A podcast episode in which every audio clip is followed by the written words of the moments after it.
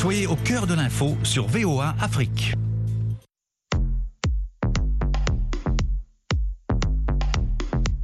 Le monde féminin. féminin. féminin. féminin.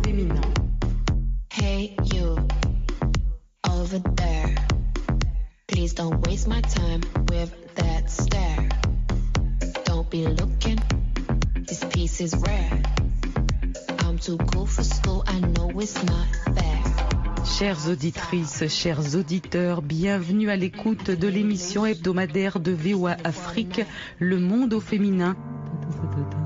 Parole de femme.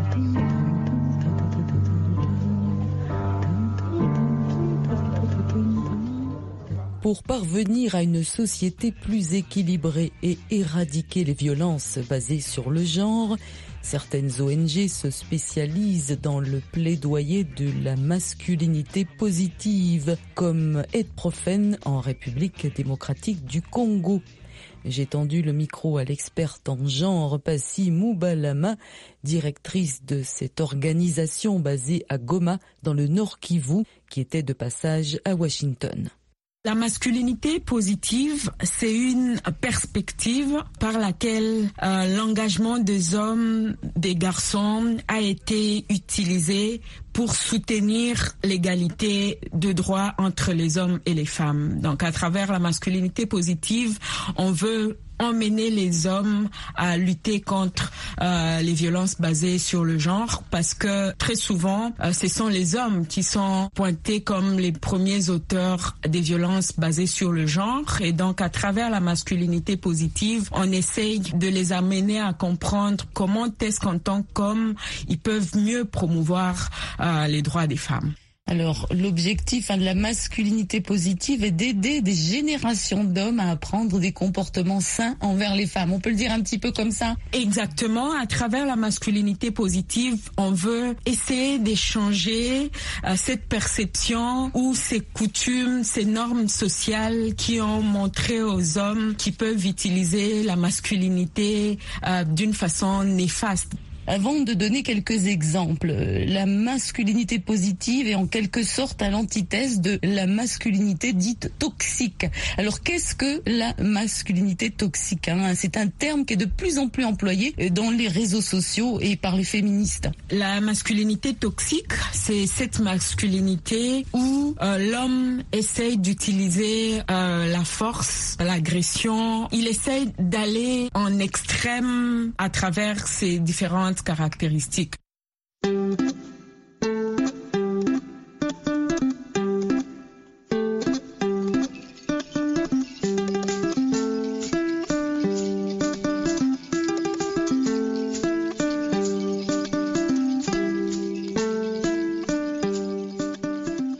Balama, des exemples de masculinité positive par exemple, je pose souvent la question aux hommes, est-ce que ils sont prêts à changer les couches de leur bébé? Et très souvent, la réaction de certains hommes est pourquoi je dois changer les couches? La maman est où? Et pourtant, il y a de ces hommes qui peuvent vraiment faire ce travail qui souvent est considéré comme un rôle des femmes dans les sociétés. Par exemple, il y a des hommes qui peuvent puiser de l'eau, qui peuvent aider les femmes par rapport aux tâches ménagères. Euh, la masculinité positive aussi, euh, c'est le fait que certains hommes essayent vraiment de faire participer leurs femmes dans la gestion du ménage, dans la prise des décisions. C'est vraiment ce partenariat égal où l'homme et la femme collaborent, discutent pour mieux gérer leur famille. On sait que beaucoup d'hommes sont tout de même récalcitrants et veulent garder leur privilège, hein, en quelque sorte de contrôle sur la femme. Est-ce qu'ils parviennent à un moment donné tout de même à évoluer ces hommes-là ou est-ce qu'il n'y a rien à faire? Est-ce qu'on s'en tient seulement à éduquer les nouvelles générations et cela on les laisse de côté? Je pense que par rapport à la masculinité positive, on ne devait laisser personne de côté. C'est une question qui concerne tous les hommes, les différentes générations. C'est vrai que les anciennes générations ont encore du mal à comprendre lorsqu'on aborde les questions par rapport à la masculinité positive parce qu'ils se disent on a été éduqué d'une certaine façon. Il y a toujours les coutumes et les traditions qui pèsent encore énormément. Euh, malheureusement, c'est des coutumes et des traditions que j'appelle des traditions rétrogrades qui discriminent et marginalisent les femmes. Donc la promotion de la masculinité doit se faire à tous les niveaux. Bien sûr, on doit beaucoup se focaliser plus sur les générations parce qu'on pense qu'avec eux, le changement va être plus facile. Mais on ne va pas oublier les seniors parce que les femmes vivent avec eux et on ne peut pas tolérer que des femmes continuent à être battues, des femmes continuent à être violées, parfois par leur mari et ça doit changer.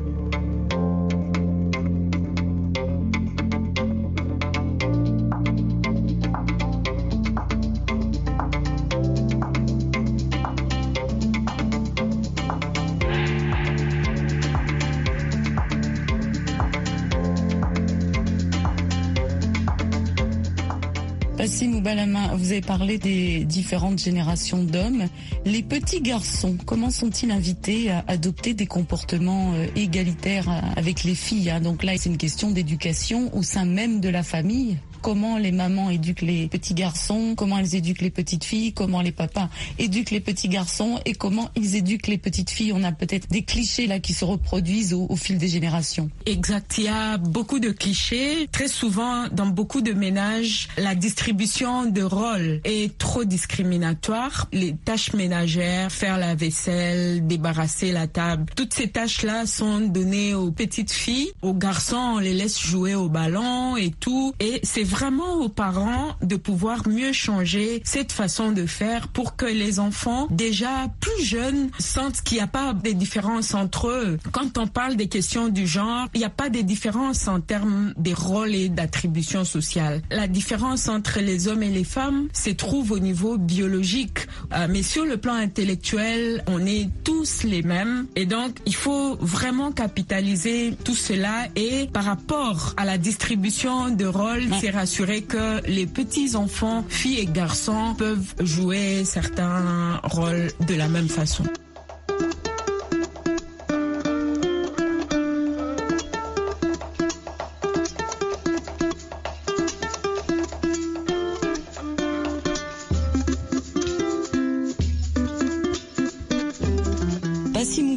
On a constaté avec les réseaux sociaux qu'il y a vraiment euh, des comportements masculins qui sont extrêmement négatifs vis-à-vis des femmes. De nombreuses personnalités de femmes politiques et autres en subissent les conséquences. Est-ce qu'il y a des formations et sensibilisations pour faire diminuer la violence sexiste en ligne, hein, sachant que certains commentaires peuvent être très insultants, discriminatoires et même violents? Oui, la violence en ligne, ça c'est vraiment très répandu ces derniers temps avec surtout l'utilisation des réseaux sociaux où beaucoup de femmes malheureusement sont victimes de tous les harcèlements et des différents types de violences euh, basées sur le genre. Et très souvent en ligne, c'est surtout les harcèlements et des violences psychologiques que les femmes euh, subissent.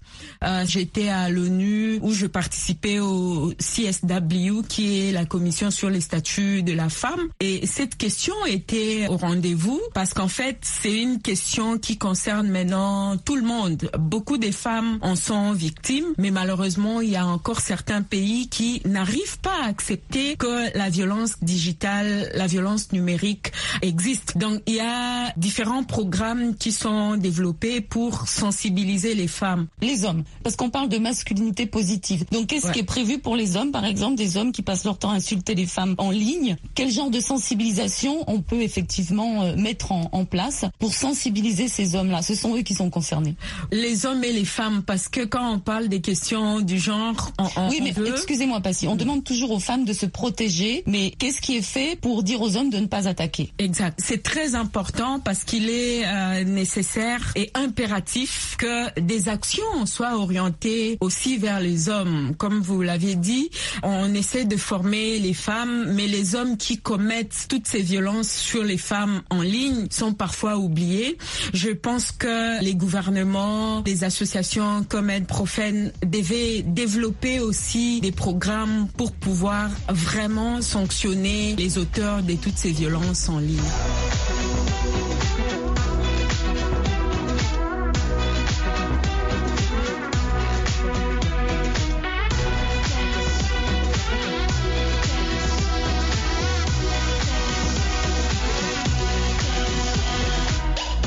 Est-ce que certains hommes font preuve de leadership sur cette question afin de montrer l'exemple à la population masculine? Est-ce que vous avez des exemples de résultats concrets et positifs?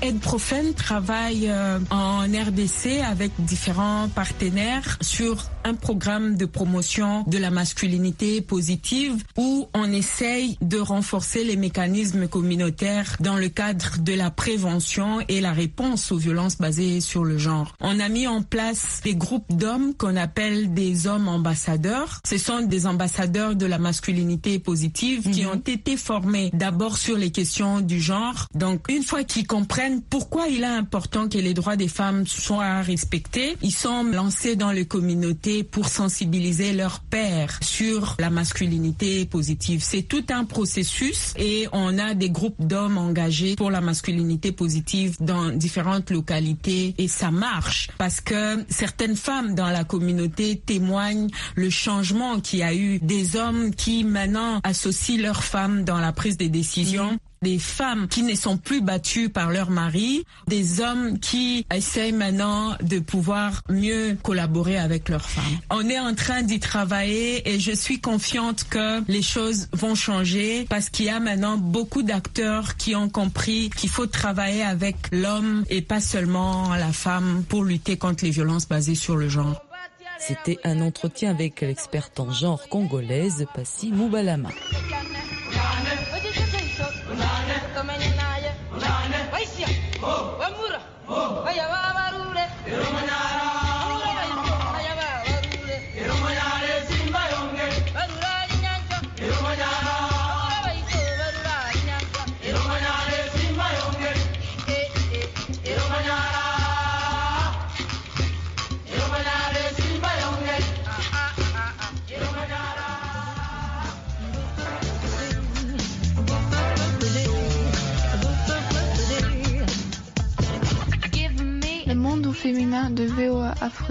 Une émission taillée sur mesure pour toi à travers le regard des femmes et des jeunes.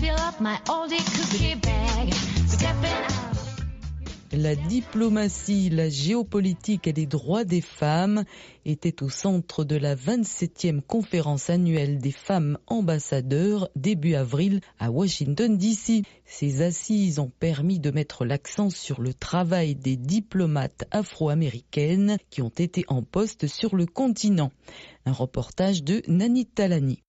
Organisée à Howard University, la conférence annuelle des femmes ambassadrices WAF a célébré le travail des femmes dans la diplomatie et les domaines connexes. Elle a réuni des diplomates, des étudiants et des anciennes ambassadrices issues des minorités qui ont édifié le public sur leurs missions qui, bien souvent, vont au-delà de la simple diplomatie. Matty Chaplers, originaire de la Caroline du Nord, a été ambassadrice des États-Unis en Centrafrique de 2001 à 2003. Ma plus grande réussite en tant qu'ambassadrice a vraiment été de pouvoir travailler avec les agriculteurs de la Centrafrique, d'essayer de les aider à produire certains produits, car le sol est tellement riche. Et à cette époque, les États-Unis faisaient la promotion de la biotechnologie et le Burkina Faso produisait du coton biotechnologique et ce fut un tel succès. Le succès, Shirley Barnes, autre ancienne diplomate américaine, affirme l'avoir aussi connue quand elle travaillait dans plusieurs ambassades et missions diplomatiques des États-Unis en Afrique, notamment en Égypte, au Sénégal et en RDC. Mais l'une de ses plus grandes expériences, confie-t-elle, reste la période où elle a représenté son pays en tant qu'ambassadrice à Madagascar entre 1998 et 2001. Ce fut l'une des meilleures expériences de ma vie. En tant que femme de couleur afro-américaine, j'étais très très intéressée à faire quelque chose pour les femmes dans le pays et aussi à éduquer les enfants. Les femmes de ce pays font beaucoup d'agriculture. Nous avons donc pu les aider. Elles m'ont aussi beaucoup appris euh, sur la sympathie, les droits de l'homme et le fait que les femmes savent aussi comment gagner de l'argent. Leurs expériences ont instruit les futurs diplomates issus des minorités et le grand public sur les grands enjeux des affaires internationales. Lydia Gebro, originaire de l'État de Tennessee, étudie les affaires internationales à Howard University en espérant finir diplomate. Mes futures aspirations professionnelles se situent entre le droit international et la diplomatie et la communication interculturelle. Venir à cette conférence et pouvoir entendre ces ambassadeurs et des gens qui ont simplement été dans le domaine diplomatique et qui ont ces expériences, c'est formidable. La WAF veut également fournir des modèles aux étudiants, en particulier ceux issus des minorités dans le domaine diplomatique, comme Malik Ngougi. Originaire de l'État de Kansas, il est étudiant en sciences politiques à Howard University. Je suis actuellement en stage pour une organisation qui promeut les femmes, la paix et la sécurité.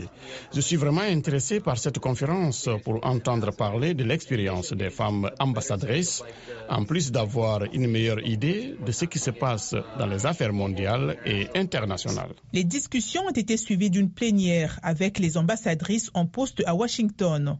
Les débats ont aussi porté sur les femmes dans les zones de conflit, la géopolitique de l'Europe et de l'Afrique, l'érosion des droits des femmes dans le monde, ainsi que genre et progrès social. C'était un reportage de Nani Talani ici à Washington.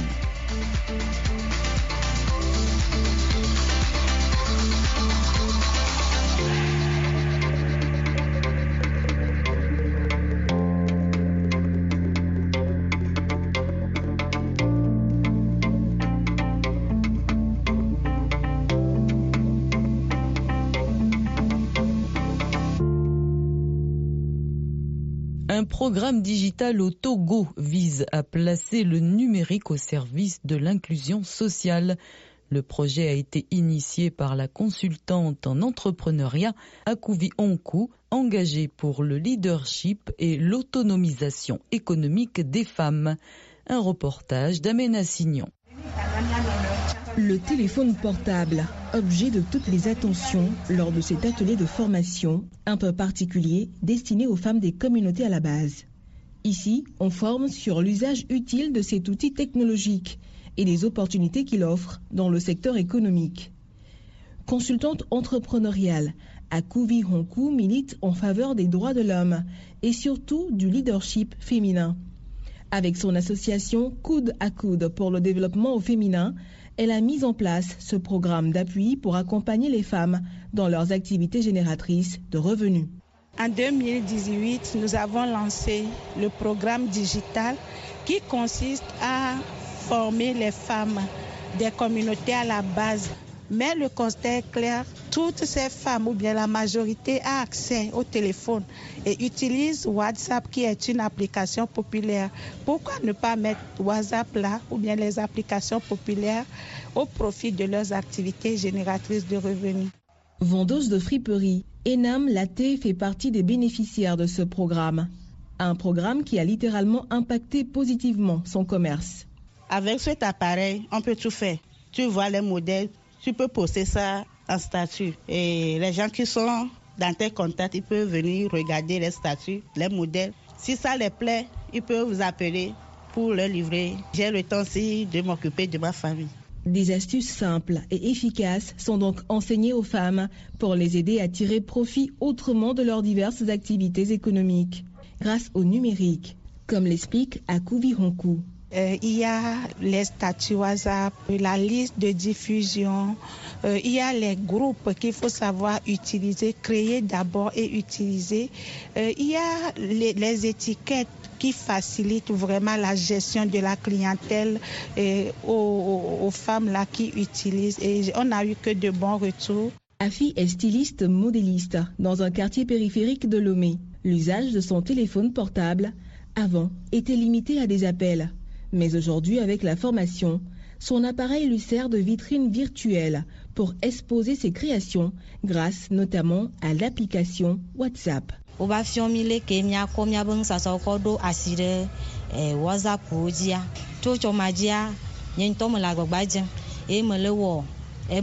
Porteuse de nouvelles solutions, notamment dans l'entrepreneuriat, l'innovation numérique permet aux femmes d'être plus visibles et favorise leur inclusion.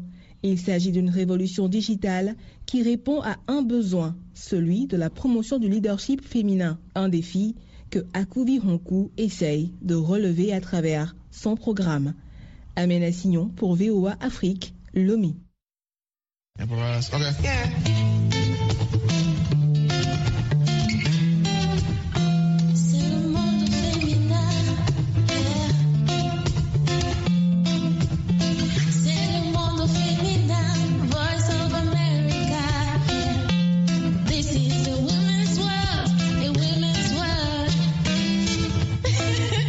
Soit les jeunes ou les femmes, croyez en vos rêves, rien n'est impossible. Ça va se réaliser. Et inspirons-nous, créons notre histoire, l'Afrique que nous voulons voir demain.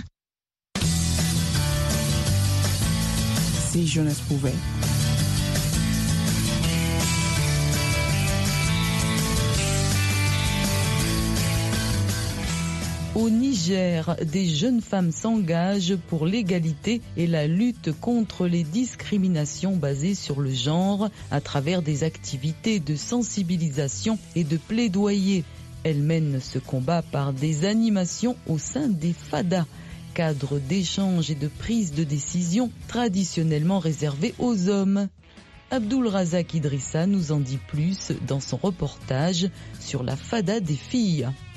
Bonjour les filles. Bonjour Les sujets au menu des discussions de la FADA des filles sont divers et les initiatrices saisissent généralement les occasions d'événements nationaux pour engager les échanges comme ce fut le cas lors de la dernière édition de la fête annuelle des éleveurs. À l'époque, trois thématiques avaient été retenues, la scolarisation de la jeune fille, le mariage précoce et le mariage forcé. Moi c'est Jubo Ide Salamatou, animatrice de la FADA. Je laisse les autres animateurs se présenter. Je m'appelle Rukaye Boubakar. Quant à moi, c'est Namata Bayramatu. Et vous? Nous pouvons savoir pourquoi vous avez choisi le mariage forcé comme sujet? Bon, on a choisi le mariage forcé parce qu'on a remarqué que c'est fréquent de nos jours et que la société considère toujours ce sujet comme tabou. Effectivement, c'est fréquent car moi j'ai été témoin d'un cas récent. Notre voisin a forcé sa fille à épouser un de ses cousins riches alors que la fille avait déjà un autre homme dans sa vie. À travers cette discussion, j'ai beaucoup appris et je m'engage à partager autour de moi. C'est exactement ce genre de paroles que nous attendons de nos participants. Zenabou Boubacar est la présidente de la FADA des filles. Elle nous explique le concept et ce qu'il vise comme objectif. Additionnellement, la FADA est un espace euh, communautaire de parole, d'échange et de prise de décision réservé aux hommes et aux garçons. Euh, c'est-à-dire que les hommes et les garçons se réunissent autour du thé pour décider des actions à mener au sein de leur communauté. Elle est également un espace de solidarité masculine. Et nous, notre concept, la FADA des filles, est né de la reconnaissance de la nécessité par les filles de s'approprier les espaces de parole, de solidarité et de prise de décision au sein des communautés pour contribuer à la production de transformations sociales favorables à l'avancement des femmes et des filles au Niger. Pour élargir le champ d'impact de cette initiative, les filles enregistrent certaines séances de la FADA qu'elles diffusent sous forme de podcast. Mes chers amis de la FADA, des filles, nous vous remercions pour votre aimable attention. C'était le podcast Les chers aînés de la FADA des filles sur la menstruation, qui est un processus normal et naturel chez les filles et femmes L'initiative de la FADA des filles est à ses débuts avec les premiers retours positifs en termes de changement et de prise de conscience, notamment chez les jeunes filles. Les autorités la soutiennent. Alahouri Aminata est la ministre de la promotion de la femme. Les filles ont pris en main leurs responsabilités. Donc vous êtes mieux placés pour comprendre vos problèmes et puis les véhiculer. Et ça c'est très bien. Ça c'est une originalité. Hein. Vous continuez dans ce sens-là et vous allez sensibiliser pas mal d'autres filles encore. Et vous allez nous sensibiliser également, nous aussi, vos mamans. OK? Abdullah Razak Idrissa à Niamey pour VOA Afrique.